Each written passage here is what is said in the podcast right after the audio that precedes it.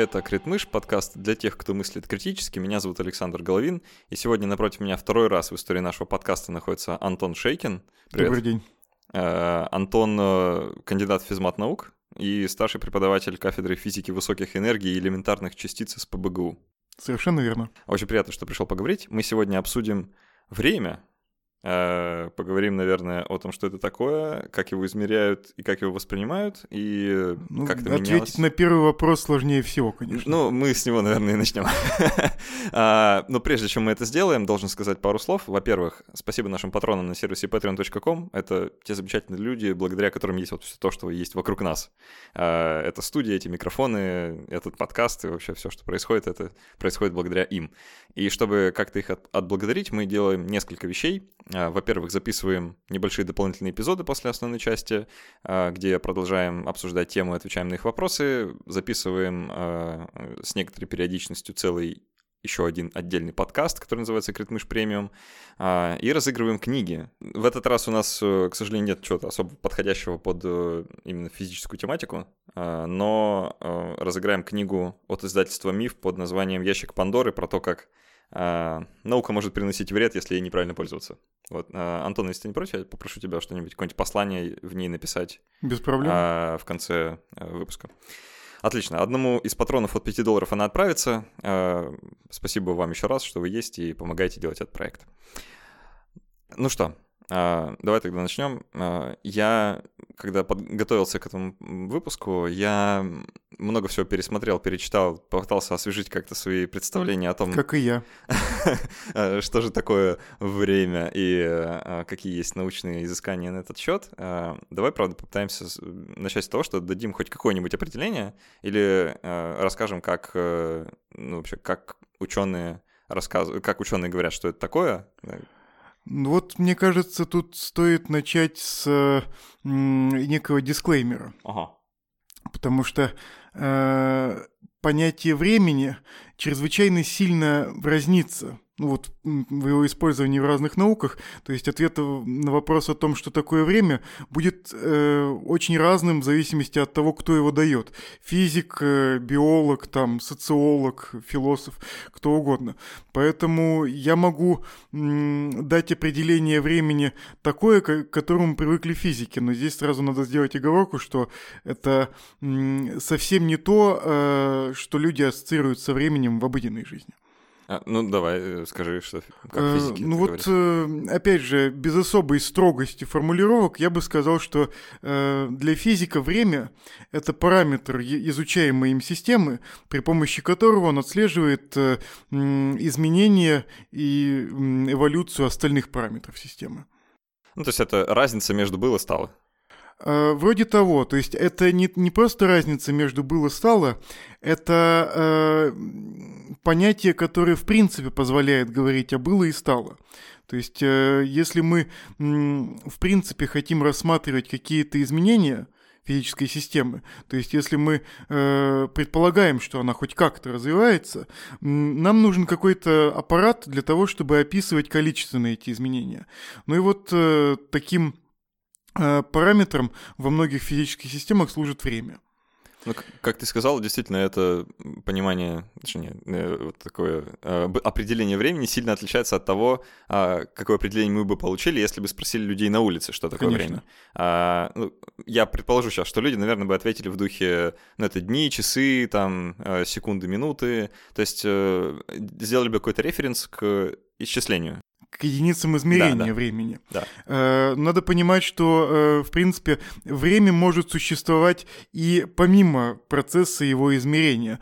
То есть э, мы, э, конечно, вводим какие-то единицы измерения для, для нашего удобства, но, в принципе, э, само время как величина э, допускает совершенно произвольные там, единицы измерения и способы его измерения, поэтому отсылка к дням, часам, то есть к чему-то привязанному вот к нашему шарику, это, конечно, удобно в повседневности, но физики стремятся как можно э, дальше от этого отойти, потому что это э, определение, ну то есть вот какое-то определение, связанное с конкретным э, процессом, оно очень сильно будет зависеть от свойств этого процесса.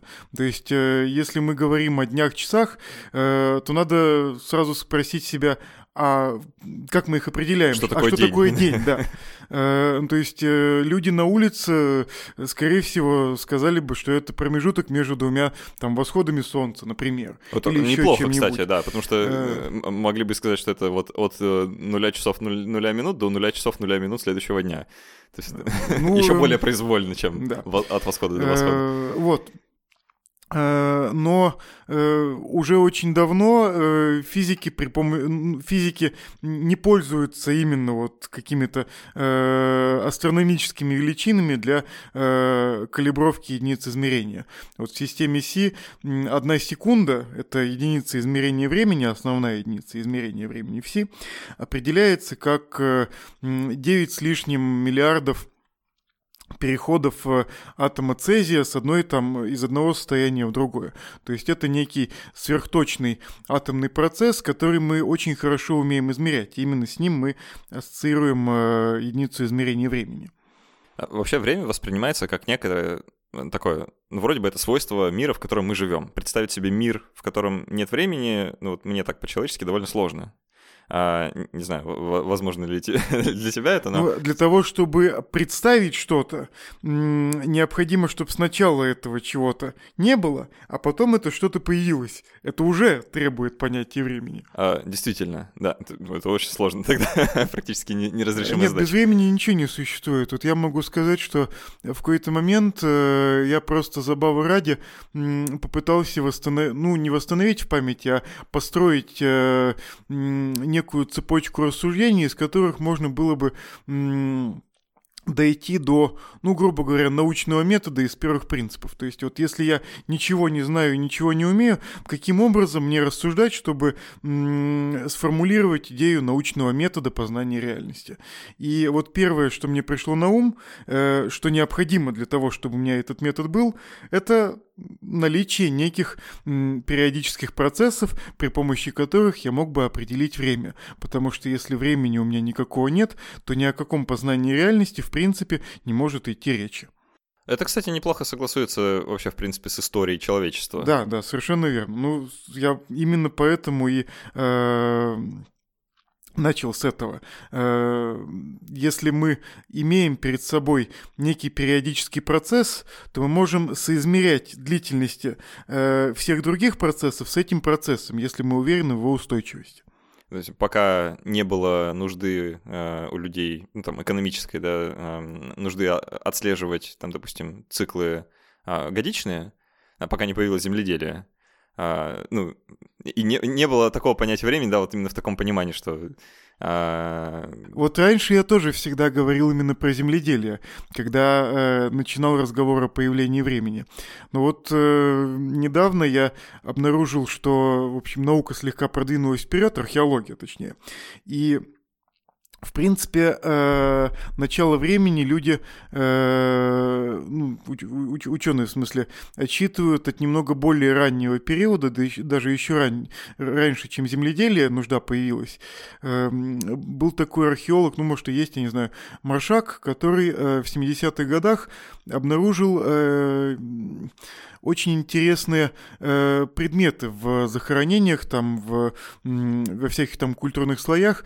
Это костяные или роговые пластинки, э, на которых было отмечено от 27 до 29 точек. То есть э, сам материал, из которого они сделаны, говорит о том, что они, возможно, принадлежали охотникам. И, а 27 и 29 это, очевидно, там э, что-то в районе лунного месяца. То есть э, уже охотники... это привязка к миграции. Да, да, да. Уже охотники, в принципе, понимали, что можно каким-то образом сверяться с неким устойчивым циклом и могли использовать этот цикл для того, чтобы, например, договариваться, через сколько там лун или, например, через какую часть Луны мы вот встретимся, например, вот здесь. И это говорит нам о том, что, ну, в принципе, для любого человеческого занятия, которое требует координации, ну, это в первую очередь, конечно, земледелие, потому что оно требует очень большой координации усилий многих людей и, ну, довольно точного определения сезонов. Э, но даже и охота, она тоже требует координации людей и определения времени, ну, с большей точностью, чем просто там утро, день, вечер, ночь. Необходимо время. Ну, а тем более для науки время — это свойство Вселенной? То есть есть где-то во Вселенной какой-то вот вселенский закон вроде там, э, там закона всемирного тяготения или вроде того, который, э, из которого было бы понятно, что время — это вот какое-то свойство, записанное, ну, там, на, э, не, не знаю, как это лучше сказать. Да, вот есть элементарная частица, а есть время, там есть э, там, э, взаимодействие да. частицы и есть время. Или как? Ну, вот э, ответить на этот вопрос однозначно довольно сложно. Потому что, с одной стороны, у нас есть э, общие теории относительности. Ну, или спе- специальные, они, в общем, э, и та, и другая говорят, что э, пространство по отдельности не существует. О, про есть, это мы, кстати, говорили да, в прошлый про раз. это мы говорили в прошлый раз. Ну, и я там пару, пару слов в дополнение к моему предыдущему рассказу потом скажу. Эм, специальные теории относительности утверждают, что мы в действительности живем э, в некотором четырехмерном пространстве времени, которое обладает, ну, некоторой геометрии. То же самое утверждает общая теория относительности. И в общей и специальной теории относительности время — это просто одно из геометрических свойств нашего мира. То есть, э, в принципе, можно было бы представить себе мир, ну то есть вот чисто математически, опять же, абстрактно, в котором э, выделенной оси времени бы не было, в котором бы э, было четыре измерения, но все они были бы, например, пространственно подобными. С таким э, люди, в принципе, работают, и вот на этом, в частности, сделал себе имя Хокинг. То есть вот э, Хокинг значительную часть своих э, трудов э, посвятил так называемой евклидовой гравитации, в той, в которой все четыре измерения пространства, они э, пространственно подобны. Э, э, ну вот э, почему-то мир наш так устроен, что э, какая-то выделенная времени подобная ось в нем есть. Э, но вот э, сказать, что э, если есть какой-то закон или процесс, который управляет его течением, э, пожалуй, нельзя. Именно вот с позиции общей теории относительности, потому что э, она обладает одной чрезвычайно неприятной для физиков особенностью. В ней можно произвольно задавать время. То есть э, я могу определить э, координату t вот этого там пространства времени одним образом, а могу определить другим образом. И Эйнштейн говорит, что в этих двух определениях для физики не будет совершенно никакой разницы. То есть э, все уравнения общей теории относительности будут э, сохранять свой вид вне зависимости от того, что именно мы считаем временем, как мы его параметризуем. То есть э, оно вроде как есть, но э, четкого определение, ну то есть вот выделенной оси времени э, во Вселенной, ну если рассматривать ее как целое, по-видимому, не существует. А, вот как ты сказал, можно подумать о времени как о такой четвертой координате. Да, там, э, услов... Ну, с некими особенностями, да, ну да, да. да. Как раз про эти особенности. То есть, условно говоря, назначая там, другу встречу в кафе, вы даете не только координаты кафе, там, а, где оно находится, да. но и время, в которое да. вы встретитесь. Да. И это вроде бы роднит время вот именно с измерением, да, вот пространства. Да. А, с одной стороны. С другой стороны, э, время в некоторой степени отличается от других пространственных величин, то есть там высоты, ширины и длины, да, э, тем, что у времени есть совершенно четкая односторонняя направленность. А, ну, кажущаяся, по крайней мере, да, то есть так называемая стрела времени или arrow of time. Да, да. А, вот э, хотелось бы об этом. То есть если там по долготе или широте мы можем двигаться взад вперед без проблем, да, я могу там, присесть, потом встать, угу. а, и ничто меня не останавливает, то двигаться назад во времени я не способен. И это угу. говорит о том, что а, если время и какая-то пространственная а, характеристика, величина, да, угу. или а, вектор, а, то вот он такой однонаправленный. И... Вектор, компоненты. Компоненты, да, да, а, то вот он направлен исключительно в одну сторону, что его выделяет.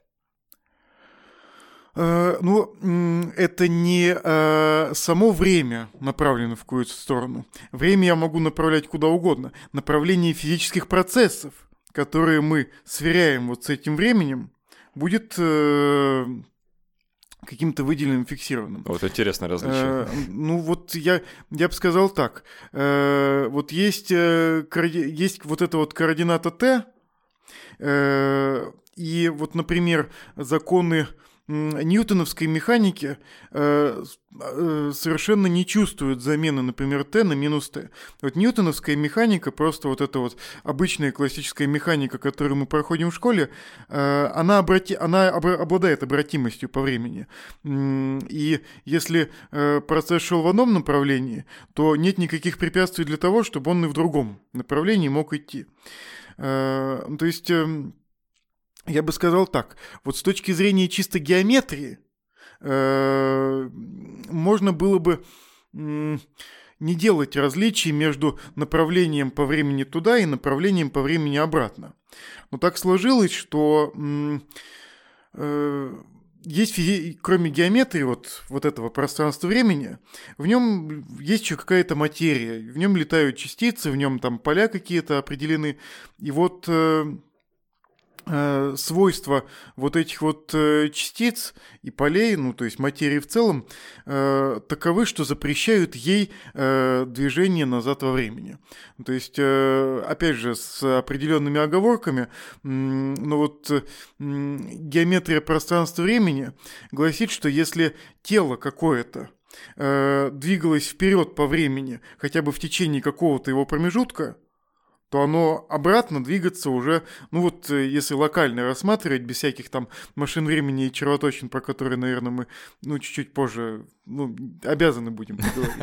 Э, вот. Если... Будущее покажет. Э, если вот рассматривать обычное там, вполне себе там, плоское, без всяких особенностей, ну или слегка искривленное там, пространство-время, то тело, которое хотя бы сколько это двигалось э, вперед по нему, оно назад уже двигаться не сможет. Это означает, что оно просто существует в такой области пространства-времени, которая отвечает увеличению координаты t. А, хотел бы сказать, что понятно, но ну, э... немножко непонятно все-таки. А, просто создается тогда впечатление, что Может быть, я могу привести какой-нибудь пример. Давай. Э, то есть вот есть э, какая-нибудь лабораторная система отчета, да, то есть система отчета, в которой сидит ученый, он с точки зрения пространства он покоится, и все его движение это движение вперед по времени. Ну, как мы сейчас, например. Вот как мы сейчас. Ну, э, опять же, с, э, э, с твоей точки зрения я покоюсь, с моей точки зрения ты покоишься. Да. Вот. Э, в принципе, можно переходить в другие инерциальные системы отсчета. То есть я могу там, допустим, выйти отсюда, сесть на какой-нибудь автобус и поехать. Тогда я начну двигаться относительно тебя с какой-то скоростью, и специальная теория относительности будет тебе говорить, что мое движение по времени ты будешь фиксировать как отличающееся от твоего. Э, ну вот эм, оказывается, что и с точ... даже вот и с точки зрения классической механики, и, ну и как вот с точки зрения э, специальной теории относительности, невозможно так сменить вот систему отсчета, чтобы для тебя мое направление движения по времени изменило знак. Ага. То есть э, причинность – это некое фундаментальное свойство нашего мира. Ну, можно сказать, что это аксиома. То есть мы предполагаем, что причинность, ну вот, по крайней мере, локально в нашей Вселенной есть. То есть мы видим Землю, и мы не видим вокруг нее абсолютно никаких признаков нарушения причинности. Это означает, что, ну вот, э, опять же, локально э, мы э, знаем, что э, все объекты движутся в каком-то определенном направлении по времени. Но э, понятие стрелы времени э, появляется не на этом уровне, потому что э, в принципе, вот как я уже сказал, механика допускает и обратимые процессы. То есть э, вот какой-нибудь там э, предмет я уроню со стола, в принципе, могу поднять и опять положить. Э, и с точки зрения механики э, ничего э, противоестественного вот в обращении этого процесса нет. Ну, то есть, например, предмет упал на пол, ну и при его падении там выделилась какая-то энергия, допустим, да, я могу теперь вот эту же энергию взять, э, ну, каким-то образом ее собрать и использовать для перемещения предмета обратно. То есть, механики это все вполне себе допустимо. Понятие стрелы времени со всей очевидностью возникает, когда физики начинают начинают рассматривать Э, не механические, а, скажем, тепловые процессы термодинамические. Энтропия. Есть, да, да, да, а она самая. То есть э, э, напра направленность самих физических процессов э, возник возникает, когда мы рассматриваем системы, состоящие из очень многих частиц, ну то есть вот такие, как на самом деле мы с тобой, э, и обнаруживаем, что э, почему-то э, некоторые процессы могут идти э, только в одном направлении направлении, если не прилагать каких-то усилий по ну, вот, изменению этого направления. То есть, если я э, поставлю чайник на огонь и вскипячу его там до 100 градусов, то я, э, в принципе, мог бы себе представить такой процесс, при котором молекулы воздуха шоркаются об этот чайник еще сильнее и нагревают его до температуры выше 100 градусов, а сам воздух э, от этого остывает, окружающий. И это, с точки зрения механики, это, в принципе, не невероятно. То есть, вполне может быть такая молекула, быстрая, которая ударится об этот чайник и передаст ему еще немного э, энергии. Но вот э, оказывается, что если молекул очень много, и если мы знаем, что в среднем они вот в этой комнате имеют вот такую скорость, то процесс, при котором на протяжении ощутимого количества времени об этот чайник будут биться только быстрые молекулы, а медленные молекулы будут кучковаться где-то э, в углах комнаты, будет чрезвычайно маловероятным. И именно э, так и возникает стрела времени. Мы э, видим, что какие-то физические процессы, хотя и в принципе допускаются общими законами нашего, нашего существования, являются чрезвычайно маловероятными. Тут, тут иногда приводят такой тоже довольно красочные примеры, э, вроде э, если представить себе заснятое на видео, там, допустим, движение маятника, угу. а, то его можно развернуть в обратную да, сторону да, по времени, да. и вряд ли кто-то заметит разницу. Никакой разницы. Ну, по сути, нет, да. А, ну, вот как ты сказал, да, там, в плане классической механики, по сути, одно и то же. Да, да, а, да. Просто поменяли знак, но ничего страшного. А если представить себе видео, где человек там разбивает яйцо, выливает его в миску, да, если его развернуть, где не получится, что яйцо собирается... Это будет чрезвычайно неестественно. Вот, нам сразу покажется, что здесь что-то не то, да, или там, допустим, пищевой краситель в воду капаешь, да, да а в обратном порядке это получается, что пищевой краситель из воды внезапно собирается, формируется в каплю, да. вылетает вверх э, в пипетку. А, сразу становится понятно, что а, вот этот процесс сильно, ну, именно однонаправлен, да, и он, э, судя по всему, или не может идти в другую сторону, или, по крайней мере, это, это какая-то такая вот очень противоестественная штука. Э, ну вот э, идти-то в другую сторону ему ничего не запрещает, но если мы будем сидеть и ждать, пока он пойдет в другую сторону, мы, скорее всего, не дождемся. Э, то есть э, вот эта вот стрела времени возникает, э, когда мы рассматриваем процессы, управляемые уравнениями определенного типа. То есть вот математически я бы сказал, что стрела времени возникает, когда мы рассматриваем эволюционные уравнения, да, то есть вот в физике есть уравнения динамические, как вот закон Ньютона, он второго порядка по времени, и э, э вот э, уравнения классической механики обратимы, ну, в том числе и потому, что в законе Ньютона фигурирует ускорение, вторая производная. Э, а вот, например, уравнение теплопроводности, которое управля... или уравнение диффузии, которое управляет расплыванием пищевого красителя, они эволюционные. В них только одна производная по времени, то есть э, в них фигурирует скорость процесса и характеристика самого процесса, а ускорение процесса не фигурирует. И вот математически, да, и уравнение Шрёдингера, например, вот такого же типа. Поэтому, э, ну вот в механике имеется, например, то, что называется, в квантовой механике имеется то, что называется расплывание расплывание волнового пакета.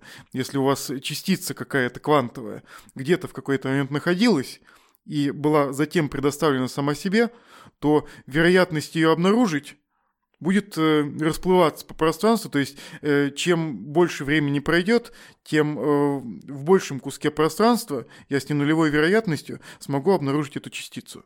И вот этот вот процесс ну вот я бы не сказал, что является обратимым по времени в обыденном смысле. Ну, грубо говоря, я ее поймал, потом отпустил, она, ну вот, э, уже неизвестно, куда улетела через какой-то промежуток времени. То же самое с красителем. Э, капля у меня была совершенно в определенной точке вот э, стакана воды, куда я ее капнул, а через там минуту я уже совершенно не знаю, где вообще происходило вот начало этого процесса, какие были характеристики. То есть математически наличие стрелы времени – это свойства уравнений, которые описывают некоторые процессы. То есть некоторые процессы обратимы, потому что э, уравнения, описывающие эти процессы, э, допускают смену знака там, решения, а некоторые нет. Слушай, а давай немного разберемся с масштабом. А, просто я где-то читал, что вот эта стрела времени, которая направлена только в одну сторону, а, это имеет смысл для каких-то макропроцессов, ну, условно, макропроцессов, а при э, спуске там на уровень элементарных частиц или там э, на уровень mm, квантовой да. механики, там все становится как-то странно, и там вроде бы возможно, э, что эта стрела может быть направлена и в другую сторону. Если ты можешь вообще кратко ответить. Э, ну, кратко, кратко, пожалуй, не возьмусь. А, ну, э, Я могу только сказать, что но вот опять же, если мы э, частицы ловить не пытаемся, если мы не делаем процессы измерения никакие, то есть вот э, Процесс измерения в квантовой механике – это процесс необратимый. То есть, когда мы измеряем какую-то характеристику квантовой системы, то, ну вот, с точки зрения там, э, людей старой школы, которые придерживаются там копенгагенской интерпретации, происходит то, что называется коллапс волновой функции. Вот эта вот расплывшаяся вероятность сразу локализуется, и мы говорим, что частица вот здесь. Вот это вот необратимый процесс. Если мы таких процессов не производим над частицами, то, в принципе, законы, которые управляют их поведением, э, ну вот для большинства частиц допускают обращение времени. Э, ну вот необратимость э, возникает, когда мы... М- начинаем как-то взаимодействовать с системой. Наблюдаем, если. Да, ну вот, э, да. То есть э, это то, о чем э, люби, любит говорить Роджер Пенроуз. Вот он в последние там лет 20 ударился в квантовую механику. Ну и вот у него там много мыслей, ну не все из них разделяются профессиональным сообществом, но есть мысли, которые вполне разумны. То есть вот на самом базовом уровне строения вещества, ну, то есть там в квантовой механике, механике есть э, два процесса. Первый процесс э, это просто эволюция по времени какого-то э, состояния, а другой процесс это измерение, производимое над этим состоянием. И вот вся необратимость и все вот штуки, которые со стрелой времени связаны, согласно Пенроузу, кроются вот в этом вот процессе измерения. Вот именно он ответственен за появление вот этой вот стрелы. А, давай немного поговорим о восприятие времени, потому что да. э, физика физикой, да, это, и все, это совершенно верно. Э, квантовые процессы квантовыми процессами, но то, как мы воспринимаем время, оно, судя по всему, не сильно, не всегда, по крайней мере, зависит там от уравнений. Э. Я больше скажу, оно практически никогда не зависит от уравнений. Вот э, э в чем критическая ошибка Пенроуза? Почему его считают, ну, более-менее аутсайдером те, кто занимаются проблемой помимо него, потому что он пытается связать глубинные свойства времени со свойством нашего сознания. Ага. А время, которое э, измеряют физики, о котором говорят физики, ну вот мне кажется, что к времени, которым оперирует человеческое сознание, к субъективному времени, э, в принципе, может не иметь никакого отношения и не обязательно может быть связано с ним. Э, ну вот это на самом деле был знаменитый спор между Эйнштейном и Бергсоном. То есть э, и тот, и другой претендовали на некое понимание природы времени. Э, Эйнштейн говорил о том, что время, вот теория относительности, это некая физическая величина, которую как-то можно измерять, течение которой можно изменять там переходами в разную систему отчета. Бергсон говорил, что то, что я вот как существо сознающее, воспринимаю как время, вот с этими всеми буковками никакого, ничего общего не имеет. Ну вот э, ни тот, ни другой не смогли друг друга переубедить, э, ну и вот э, именно с разногласием по поводу времени э, было связано в значительной степени неприятие теории относительности многими философами. То есть философы считали, что это они вправе говорить о времени, ага. потому что время это, ну, то есть э, конституирующая какая-то величина, ну не величина, а конституирующее понятие, связанное с человеческим сознанием. Э, ну и вот, причем тут физика вообще? Да, да, причем тут физика. По какому праву вот эти вот невежественные э, счетоводы лезут в нашу науку? Ну, в чем-то в чем-то они правы. Просто э, у большинства людей, я уверен, есть некоторый опыт, э, ну вообще у всех людей есть опыт взаимодействия со временем, да, как вот его восприятие. Конечно, конечно. А, но у многих людей найдется там пара примеров в жизни, когда они понимали, что их восприятие времени изменяется. Угу. И как раз вот э, за счет э, ну, внимательного рассмотрения тех моментов в жизни, когда течение времени субъективно меняется, можно понять примерно, как мы его воспринимаем, да? Да, а, да. Вскрыть вот эти внутренние механизмы, как внутренние часы работают. А, ну, ни для кого не секрет, да, что когда тебе лет 6... Я вот просто помню, у меня был период, вот, правда, мне было, наверное, лет 5 тогда, я решил раз и навсегда для себя определить, сколько это 5 минут. Вот, я сел просто в коридоре э, напротив э, настенных часов, э, ну, просто часы со стрелкой, да, я же как раз время учился определять, полезное было упражнение. Я сел напротив него и решил, что я просижу здесь ровно 5 минут, пока вот стрелка не передвинется с нуля до 5. Mm-hmm. Это была вечность просто целая, 5 минут это очень много показалось мне, а, вот, а потом... А вот как ты думаешь, почему? А, вот, хороший вопрос. Ну, контрпример, да, там потом я вышел по поиграть, там еще что-то поделать, 5 минут пролетело незаметно. А, как я думаю, почему? А, хороший вопрос. Судя по всему, у нас... Э, мы выходим да, далеко за пределы физики, да, уже куда-то в нейробиологию, наверное, да, вот в эти, в эти места.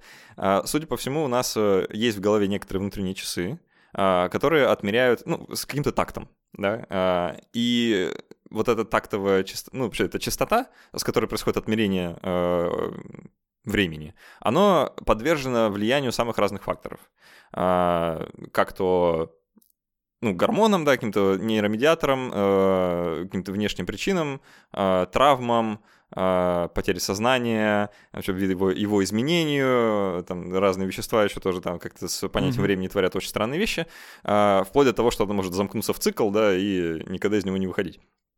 Вот. Э, и это все говорит о том, что э, наше восприятие времени, судя по всему, оно завязано вот как мы говорили, на какие-то естественные процессы, и мы эволюционировали вместе вот с этим механизмом в голове, да, который заточен на отмерение каких-то понятных внешних э, циклов, на основании которых мы уже э, внутренний цикл подстраиваем. Вот как-то так я это понимаю. Ну вот э, сразу видно, что профессиональная деформация тебя не избежала. Э, потому что как только мы отошли от физики, ты сразу приблизился к нейробиологии и вот ко всяким физиологическим именно э, процессам. Но вот исторически люди пытались мыслить об этом гораздо проще, без привлечения знания о том, как функционирует, собственно, наш мозг, а просто рассуждая о том, а каким образом, в принципе, человек ощущает течение времени. То есть вот еще блаженный Августин э, говорил, что э, время – это последовательность неких впечатлений. То есть вот э, люди пытаются теоретизировать на тему того, как в принципе у человека возникло восприятие течения времени, потому что в принципе это нетривиально. Э, какие-то, ну, ну, то есть можно представить себе человека, который не способен ощущать течение времени, у которого не выработался такой навык.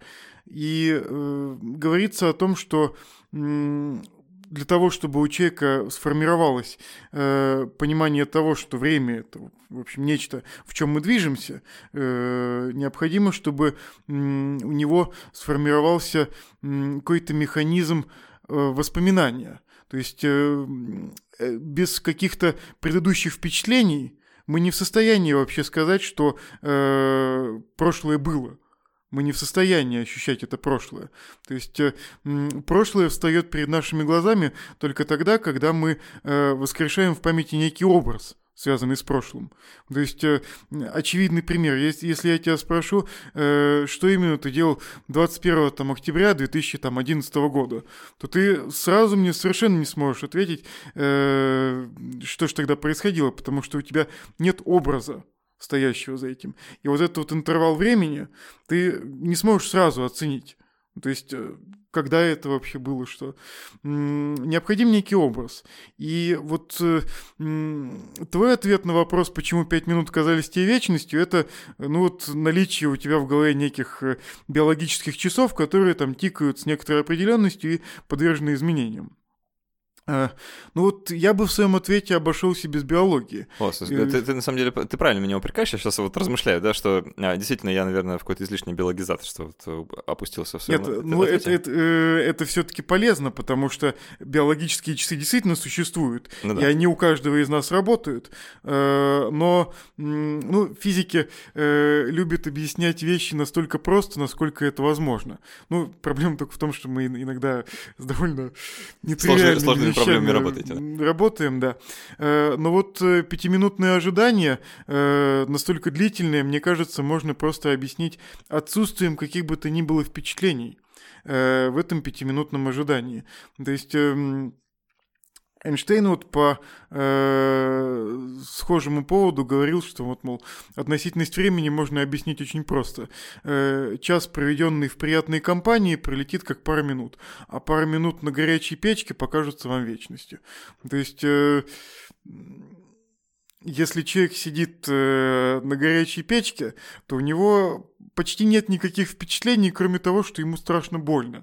И никак он больше не может э, соизмерять вот, течение своих э, процессов с м, течением процессов э, снаружи. Слишком, больш... слишком сильно его внимание отвлечено на то, что происходит с его телом. А если Э, человека не слишком сильно отвлекает сам процесс ожидания. Если вот он, если его э, разум не занят отчетом вот этих вот пяти минут, то он открывается новым впечатлением. То есть, грубо говоря, если бы ты э, не сидел в коридоре и не ждал, когда кончится пять минут, а рассматривал бы обои, например, вот с целью там что-то увидеть в них, какой-нибудь узор или что-нибудь в этом роде. Именно то, чем люди обычно занимаются, да. когда им нужно ждать. Да. Ну вот, ну или там читают освежитель воздуха. Да, да, да. Что-то в этом роде, да. То для тебя пять минут прошли бы гораздо быстрее. То есть, э, чем больше впечатлений каких-то, тем активнее наш мозг на них, на них реагирует. Ну, или, опять же, если отойти немножко от биологизаторства, наша душа или там, наше сознание. И э, тем труднее э, от, то, точно отмерять время. Вот если есть э, какой-то четкий периодический процесс, то есть тикание часов, можно просто считать. И тогда э, проблема определения пяти минут э, э, решится сама собой. На протяжении всех этих пяти минут тебя будет сопровождать некий ритмичный процесс, и ты в каждую секунду будешь осознавать, где, в какой части этого процесса ты находишься. Э, но если вот какого-то ритма нет, то приходится полагаться на последовательность образов, которую вот перед нами рисует мир. И ну, если, этих, если эти образы не возникают, то... Ну, или он один и тот же. Да, или он один и тот же. То есть вот э, это на самом деле тоже очень э, важное требование к какому-то процессу, при помощи которого мы определяем время. Он, во-первых, должен быть достаточно периодическим, то есть он должен повторяться с какой-то частотой, э, но э, одновременно должна допускаться э, некая возможность изменения. Характеристика этого процесса хотя бы небольшая. То есть звук тишина, звук тишина, например. Потому что если я не чувствую, что хоть какие-то изменения происходят, например, непрерывный звук, то есть это же тоже процесс, который как-то длится. Но э, если я не чувствую изменчивости вообще, я с этим процессом не смогу синхронизироваться. Да, толку от него нет. Да, то есть это должен быть периодически некий процесс, в котором нечто изменяется. Ну вот э, любят говорить, что э, поэтому, наверное, в формировании понятия времени для человека в первую очередь сыграл роль слуха, не зрения, потому что э, периодические процессы, которые предстают перед нашими глазами, в принципе, ну, немножко труднее организовать, чем какие-то ритмичные звуки. Ну, грубо говоря, я могу там бить в барабан, да, это будет некий ритмичный процесс. И этот ритмичный процесс э, будут э, воспринимать там все окружающие меня. Э, а если я буду там, допустим, махать руками там как-то э, или каким-то образом зрительно привлекать к себе внимание, то меня будут воспринимать не все а только те, вот, кто случайно вот э, наткнется, взглядом, наткнется да. взглядом на меня. То есть главное в том, чтобы мы могли более-менее точно определять время вот э, при помощи нашего внутреннего какого-то ощущения, это вот наличие некого воспринимаемого ритмичного процесса. Ну и вот когда ты сидел в коридоре, часы у тебя, скорее всего, не тикали. Ну да. А, слушай, сейчас буду немного реабилитироваться. Теперь mm-hmm. э, давить в сторону того, что восприятие времени это исключительно социальный конструкт. Э, так, чтобы для баланса. Э, просто э, такое размышление меня посетило. Вот опять же, сравнивая время с другими измерениями пространства. Есть разные способы отмерить расстояние. Да, есть более-менее общепринятые вроде метров, километров. Да. Есть менее общепринятые вроде футов, фитов и вот этих прочих э, mm-hmm. английских и американских э, мер измерения, с которыми я немножко знаком в силу того, mm-hmm. что много соприкасаюсь с американской культурой. Mm-hmm. Да, я примерно представляю, что, э, там, допустим, э, 5 футов, да, что это, ну, типа 1,7 метра. Mm-hmm. Ну, так, примерно, ну, грубо, да? Того, да. Дели на 3, вот это э, да. при, при, примерно моя формула, по которой я измеряю. То есть я знаю, что там вот 60 футов — это примерно 20 метров. Mm-hmm. И при этом я в голове могу представить, что такое 20 метров. Я представляю себе это расстояние по опыту, mm-hmm. да, я знаю, вот 20 метров это столько-то. А, но при этом представить э, вот так сходу, э, сколько это 60 футов, я не могу. Мне нужно mm-hmm. именно перевести в понятные для меня э, измерительные величины, и потом уже возникает образ. А, со временем получается, что же такая же штука, да? Э, вроде бы все привыкли, что вот время мы там измеряем какими-то секундами. А, там, что это такое, да? Ты вначале говорил, что это mm-hmm. как связано с атомом цезия, да? Это вообще другой вопрос. Действительно. Да. А, и вроде бы я время воспринимаю будто бы вот этими самыми секундами. Да, то есть я могу отследить в голове, а, один, а, два, три, вот оно время, да. Угу. А, но ведь э, эта секунда, или, или там днями, э, это же тоже не высеченная где-то в камне какая-то там э, штука, которая заложена в природу. Да, в ну, природу в... она совершенно не заложена. Ну, в случае цеси еще хоть как-то понятно, да, а там, э, если, допустим, э, там до изобретения э, цифровых, даже аналоговых часов, угу. каких бы то ни было, да, э, вот у нас есть, э, не знаю, Э, камень, который прямо стоит, да, и отбрасывает тень. Угу. И он измеряет, э, ну, там, время дня. Да? Ну да. Допустим, он э, как-то ориентирован к Солнцу, чтобы э, э, измерять 12 часов да, угу. 12-часовой день. А, от ну рассвета... или клипсидра какая-нибудь. Ну, ну, ну это тоже с водой уже, э, да. сложнее. Ну да, тоже подходит. Вот. Э, с водой просто там, там более-менее можно сделать так, что э, часы будут одинаковыми. А в случае просто стоящей палки, э, которая отбрасывает тень, э, длительность часов э, вот этих 12 составляющих дня, она будет меняться э, с течением времени года. Ну, потому что Солнце, да, как да, относительно горизонта будет по-другому расположено. И длительность э, как бы этих часов, она будет там сокращаться, то увеличиваться. И если я, ну, я могу об этом догадываться, да, как житель, допустим, вот этого Смотря места... как поставить, если вертикальный, если под углом равным углу эклиптики, то, в э, общем, Ну да, если под, направить к полюсу, да, то становится получше. А, ну, то есть сама длительность этих измеряемых мною промежутков может меняться. Э, и из-за этого может меняться мое восприятие. То есть я буду понимать, что, ага, час — это... У меня не будет там понимания, что это вот столько-то времени, да, а это э, какая-то более, более динамическая величина. Понимаешь, о чем я говорю? Что, допустим, вот завтра, не знаю, выйдет э, э, новые рекомендации там какого-нибудь Всемирного комитета, и мы скажем, теперь секунда равна двум секундам. Все немножко, конечно, офигеют, э, будет неудобно, кто-то попутается, но со временем, там, спустя три поколения, мы все так привыкнем, что потом обратно уже будет не перестроиться. Э, то есть ты хочешь сказать, что если сейчас мы переназначим секунду так, чтобы она была равна двум секундам, то через три поколения невозможно будет найти человека, который бы сказал, чему секунда в действительности равняется. Но так? было бы сложнее ее отмерять внутренне. Вот. Да. Э, Просто ну, опыта не было бы взаимодействия. Ну, я бы тут сказал так. Э, само время не является социальным конструктом. Социальным конструктом могут являться только единицы его измерения. Ну, да, да. Вот мы об этом уже чего-то сказали в самом начале. То есть э, промежуток времени от восхода до восхода это некая инвариантная величина, она не зависит от наших определений. Ну, опять же, в неких пределах. Если мы находимся, например, севернее полярного круга, с этим будут некие проблемы. Э, но э, вопрос в том, как найти вот тот, тот процесс, э, длительность которого является опытом всех людей. То есть э, секунда это, конечно, ну какая-то выученная вещь. Нас учат, что такое секунда, чему она примерно равна. Э, но вот есть какие-то процессы, которые, ну, опять же, есть или нет, это вот можно сейчас попытаться пофантазировать, которые имеют фиксированную длительность и, э, у, каждого, и у каждого человека в опыте имеются. То есть э,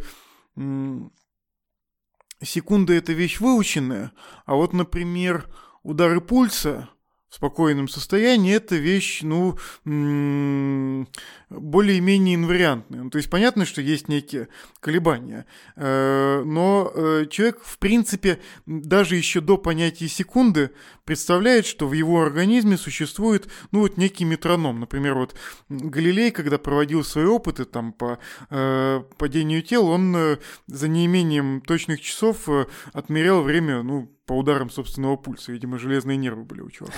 Не переживал, э, сбрасывая предмет. Ну, или хорошо себя контролировал. То есть э, я бы социальным конструктом не назвал просто потому, что ну и длина-то на самом деле тоже.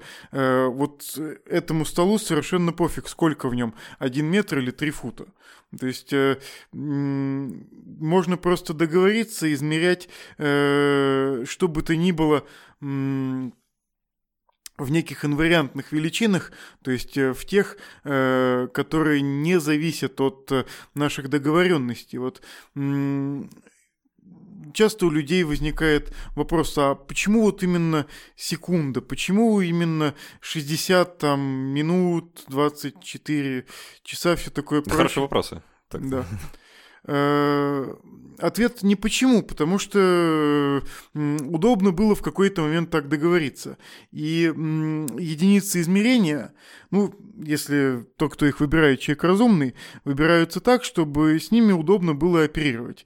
То есть, например, э, в какой-нибудь там атомной физике люди время в секундах не измеряют, потому что, ну, это потребовало бы слишком большого там количества нулей, там, допустим, да, возле каждой единицы времени. Э, для каждой задачи можно подобрать какие-то э, вполне э, разумные единицы, они будут конвенциональными, они будут произвольными, их можно как-то переопределять, но вот если единицы времени выбраны хорошо, то переопределять ее и не потребуется.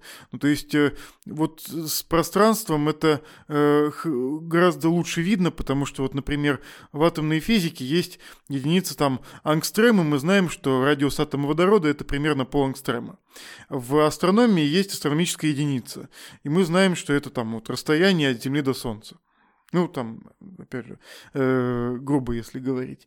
Э, и что в атомной физике, что в э, астрономии, вот именно эта единица э, измерения, она является наиболее естественной. И, в принципе, ну, может, конечно, прийти в голову, занимаясь там расчетами астрономическими, измерять все в, в радиусах атома водорода. То есть, в принципе, это можно сделать. Но э, Не очень никакой удобно, причины да. для этого нет. То есть... Э, проблема вот с секундами только в том, что э, в нашем вот э, человеческом мире нет э, настолько фиксированного процесса, который бы занимал, ну, грубо говоря, примерно одну секунду. Вот э, как нет и выделенного там масштаба расстояния. У нас есть вот понимание того, что человеческая жизнь это там типа, примерно 80 лет. Э, удар пульса это ну, там, э, примерно полсекунды, там, две трети секунды. И естественным для нас будет, ну, почти что все, что в промежутке. Ну, и да. то, то же самое с расстояниями. Рост человека там типа 2 метра, э, толщина там человеческого волоса там несколько микронов. Э, все, что между, оно в принципе для нас будет удобно. Ну, так. Вот. Это потому, что человек это зверушка такая, приспосабливающаяся ко многому. А, но вот э, если рассматривать э, какие-то более простые физические процессы, чем существование человека, в них, как правило, естественная единица измерения времени возникает, ну, грубо говоря, сама из коробки. Добавлю просто mm-hmm. один маленький трюк, э, который я когда-то проделал, и он работает. А, это касается немножко похожие, смежные темы, вот именно про восприятие времени и то, как наш мозг э, заполняет некоторые пробелы, скажем, в, в, его, в его восприятии. Если у кого-то дома есть э, настенные часы с э, секундной стрелкой, которая ходит, да, вот именно нужна секундная стрелка, Тикают. которая, да, тикает, именно секундная, то можно проделать довольно любопытную штуку. Можно э, просто находясь в этой комнате с этими часами, э, быстро перевести на них взгляд, э, просто зафиксироваться взглядом на этой секундной стрелке, и первая секунда которую эта стрелка отмерит, она будет, э, по вашему восприятию, значительно дольше, чем вторая секунда и последующая. А, вот, это на самом деле немножко пугающий опыт, когда ты первый раз делаешь. Э, смотр... А интересно, почему? Не делал так никогда, нет? нет не Проверь, э, очень любопытно. Э, это связано с тем, как э, наш мозг, ну, вообще, просто так как мы э, во время движения глаз, да, э, мы, по, по сути, слепы, да, пока глаза не зафиксированы куда-то, и пока глаза двигаются, мы переводим взгляд, мы, угу. по, по сути, ничего не видим. Да. Но мы этого не осознаем, не воспринимаем, потому что мозг услужливо заполняет пробел для нас. Вот. А, то есть он немножко как бы отматывает время назад и такой, ага, в этот момент мы видели вот это. Просто, ну, пытаясь э, достраивать реальность. А, ну, звучит страшно, но ничего необычного в этом mm-hmm. нет. А, так вот, в случае с часами вы переводите взгляд, и мозг такой, ага, так, вот мы сейчас переводили взгляд, мы в это время ничего не видели, нужно как-то это, заполнить этот пробел, и он заполняет пробел новым, новым изображением, да, mm-hmm. то есть вот эта секундная стрелка, находящаяся в этом положении. И поэтому разница между э, нашим восприятием вот, отсчета этой секундной стрелки первым и последующими как раз связана с тем, что в первый включен вот этот период нашего перемещения глаз, да, и mm-hmm. до заполнения мозгом э, предыдущего вот этого как бы фрагмента времени. немножко дольше картинка находится. Да, да, да, да, вроде того. Угу. Да, вот. А, это все тоже в копилочку того, что наше восприятие времени может сильно меняться в зависимости от того, что там у нас в голове происходит. вот. Ну, а, поскольку э, время как э, какое-то понятие было все-таки, э, ну, если не изобретено, то обнаружено человеком, то разумеется, что э, какие-то э, человеческие факторы могут влиять на его субъективное восприятие. Это ни один физик отрицать не станет. Я просто хочу подчеркнуть, что э, время, с которым, с которым работают физики, может довольно сильно отличаться от того времени, которое люди воспринимают. Другое время. Да. а, ну что, на этом будем тогда завершать. Антон, спасибо большое, что пришел поговорить. Всегда, а, пожалуйста. Нашел на это время. Ха, а, каламбур а, неожиданный. А, вам спасибо, что были с нами и слушали. Мы продолжим в формате после каста, еще ответим на вопросы патронов, насколько сможем. Вот. А, а так все. Спасибо, что были с нами. До встречи Всего через доброго. неделю и пока.